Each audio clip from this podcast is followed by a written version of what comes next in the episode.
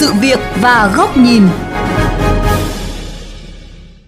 Thưa quý vị và các bạn, đến thời điểm này, việc hoạch định các chính sách đảm bảo an toàn đường thủy vẫn dựa trên số liệu phương tiện thống kê năm 2007. Trên thực tế, sau gần 15 năm, số lượng phương tiện, công suất máy của hệ thống phương tiện thủy đã tăng lên đáng kể, khiến các chính sách đảm bảo an toàn khác xa thực tế. Điều này ảnh hưởng như thế nào đến các chính sách đảm bảo an toàn giao thông, thực thi pháp luật về an toàn đường thủy? Đó là nội dung chuyên mục Sự việc và góc nhìn chúng tôi đề cập ngay sau đây.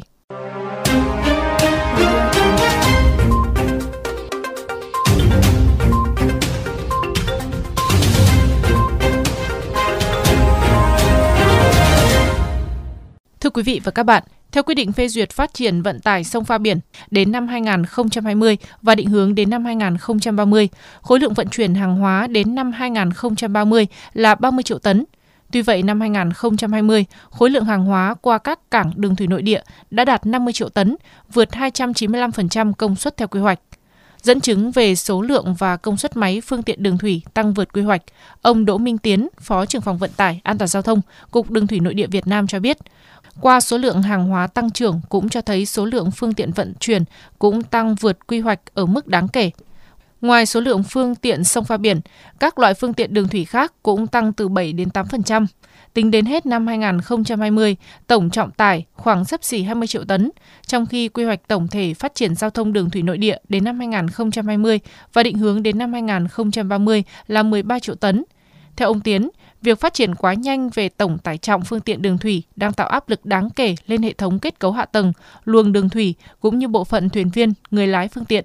Trong khi đó, dữ liệu phương tiện và thuyền viên hiện vẫn chủ yếu căn cứ con số thống kê từ năm 2007. Chẳng hạn một cơ quan quản lý nhà nước phát hiện một phương tiện có dấu hiệu vi phạm và tiến hành kiểm tra. Mặc dù người điều khiển phương tiện thì có thể xuất trình được đầy đủ các giấy tờ chứng minh được phép hoạt động, nhưng cái cơ quan quản lý thực hiện cái công tác kiểm tra thì không biết giấy tờ đó có đúng hay không và cái tính pháp lý nó như thế nào. Ông Nguyễn Văn Luận, công ty xây dựng An Khang Phú Thọ, nhiều năm gắn bó với công việc thuyền trưởng cho hay, sự phát triển quá nhanh số phương tiện thủy kéo theo việc nhiều tàu không tuyển được người lái có đủ bằng cấp, chứng chỉ phù hợp. Điều này gây nguy hiểm cho cả các phương tiện khác. Người lái trên con tàu mà đi nó đúng chỉ dẫn thì nó an toàn nhất. Vì người ta còn nhìn nước, nhìn phao, nhìn nước chảy. Chứ còn bây giờ nhiều những người nó đi bằng cấp không có mà à, nhiều lúc cũng cầm tay lái vào đi nó nguy hiểm còn gây cho những người khác nữa Ông Trần Đỗ Liêm, Chủ tịch Hiệp hội Vận tải Thủy Nội địa cũng cho rằng có những doanh nghiệp trước đây công suất máy toàn đoàn tàu chỉ đạt 11.000 tấn, nhưng đến nay dù số lượng tàu thay đổi không nhiều nhưng công suất máy đã tăng gấp 10 lần, đạt trên 140.000 tấn. Sự thay đổi về công suất máy nhanh chóng nhưng hệ thống hạ tầng đường thủy không theo kịp, khiến việc tiếp cận vào các cảng bến thủy nội địa gặp nhiều khó khăn. Các cái tàu trọng tải lớn ấy, thì không thể dùng những cái bến cảng với lại những cái cầu cảng cũ được khi cầu cảng lúc bây giờ chỉ xây cho tối đa là 500 tấn thôi nhưng mà bây giờ có những tàu nó lên hơn 2.000 rồi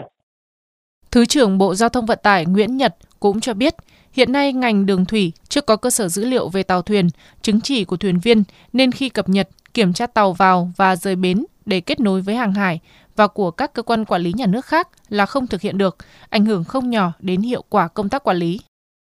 Nếu như ở hàng hải chỉ cần trình ra đông A bằng này thì cần tra vào máy cái là ông này bằng thật hay bằng giả, ông này đã học hay học chưa là có ngay. Nhưng cơ sở dữ liệu của cục đến bây giờ làm vẫn chưa xong, nhưng chưa kết nối được trên nền bảng thông tin điện tử quốc gia. Cho nên khi tra bằng cấp ở cảng vụ không tra được. Đó là những cái mà có thể là tiềm ẩn an toàn giao thông đường thủy nội địa có thể xảy ra bất cứ lúc nào. Các ý kiến cũng cho rằng, thực tế không chỉ số lượng phương tiện đường thủy nội địa đã thay đổi đáng kể, mà về số lượng thuyền viên và người lái, điều kiện hạ tầng, thời tiết, luồng lạch cũng có nhiều thay đổi. Nếu không kịp thời cập nhật đầy đủ những dữ liệu này, các chính sách đảm bảo an toàn giao thông đường thủy khó theo kịp thực tế.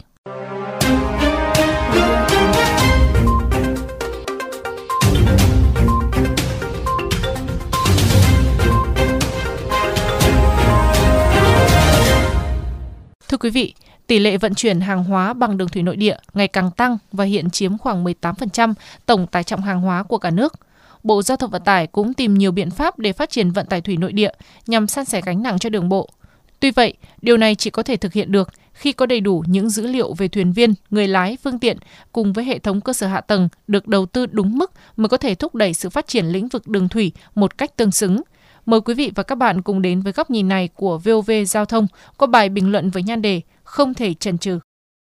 Năm 2007, lần đầu tiên ngành đường thủy thực hiện cuộc tổng điều tra toàn quốc về phương tiện và thuyền viên, người lái thủy. Kết quả cho thấy có hơn 806.000 tàu thuyền các loại. Sẽ không có gì đáng nói nếu không có chuyện. Sau 10 năm, số liệu mà các cơ quan quản lý nắm được lại rất khác nhau, thậm chí vô lý.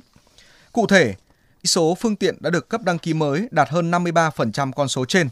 Ngay cả số phương tiện thủy có trong dữ liệu đăng kiểm của Cục Đăng kiểm Việt Nam luôn cao hơn so với số liệu đăng ký. Để khắc phục những bất cập này, sau khi luật giao thông đường thủy nội địa sửa đổi được thông qua năm 2014, đến năm 2015, Bộ Giao thông Vận tải đã ban hành thông tư 75 về việc định kỳ ngày 25 hàng tháng, Sở Giao thông Vận tải địa phương phải báo cáo Cục Đường thủy Nội địa Việt Nam kết quả đăng ký phương tiện thủy. Tuy nhiên, việc quy định báo cáo này gần như chìm vào quên lãng, với chỉ khoảng 30 sở báo cáo, nhưng cũng không đầy đủ, còn lại không báo cáo, mặc dù Cục Đường thủy Nội địa Việt Nam thường xuyên đôn đốc đề nghị. Điều này dẫn đến những hệ lụy như số lượng phương tiện thực hiện đăng kiểm lần đầu chỉ đạt khoảng 60%, tỷ lệ quay lại đăng kiểm định kỳ theo quy định của luật chỉ đạt khoảng 30%. Thậm chí hầu hết phương tiện thủy gia dụng có tổng tải trọng dưới 1 tấn, sức chở dưới 5 người, gần như bị buông lỏng.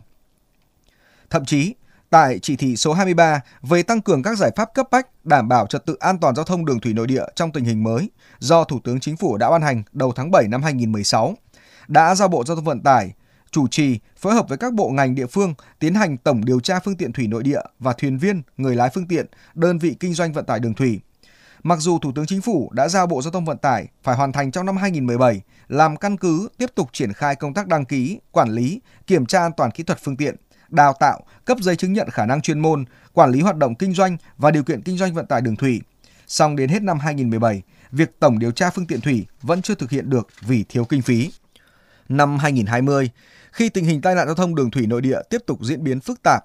8 tháng đầu năm, toàn quốc xảy ra 44 vụ tai nạn giao thông đường thủy, làm chết 37 người, bị thương 5 người. Nhiều người mới tá hỏa vì những giải pháp, chính sách đảm bảo an toàn giao thông đường thủy dường như chưa trúng đích.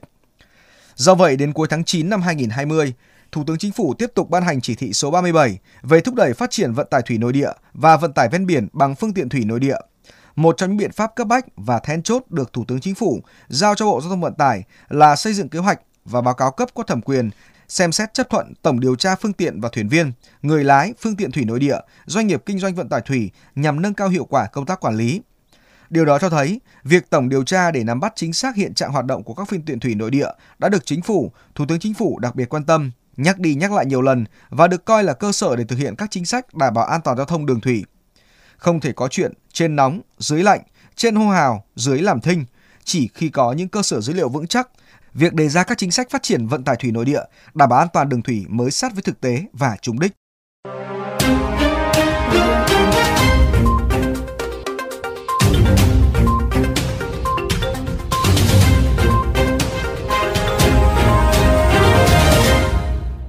Đến đây, chuyên mục sự việc và góc nhìn với chủ đề An toàn đường thủy quản lý cho 15 năm trước cũng xin được khép lại.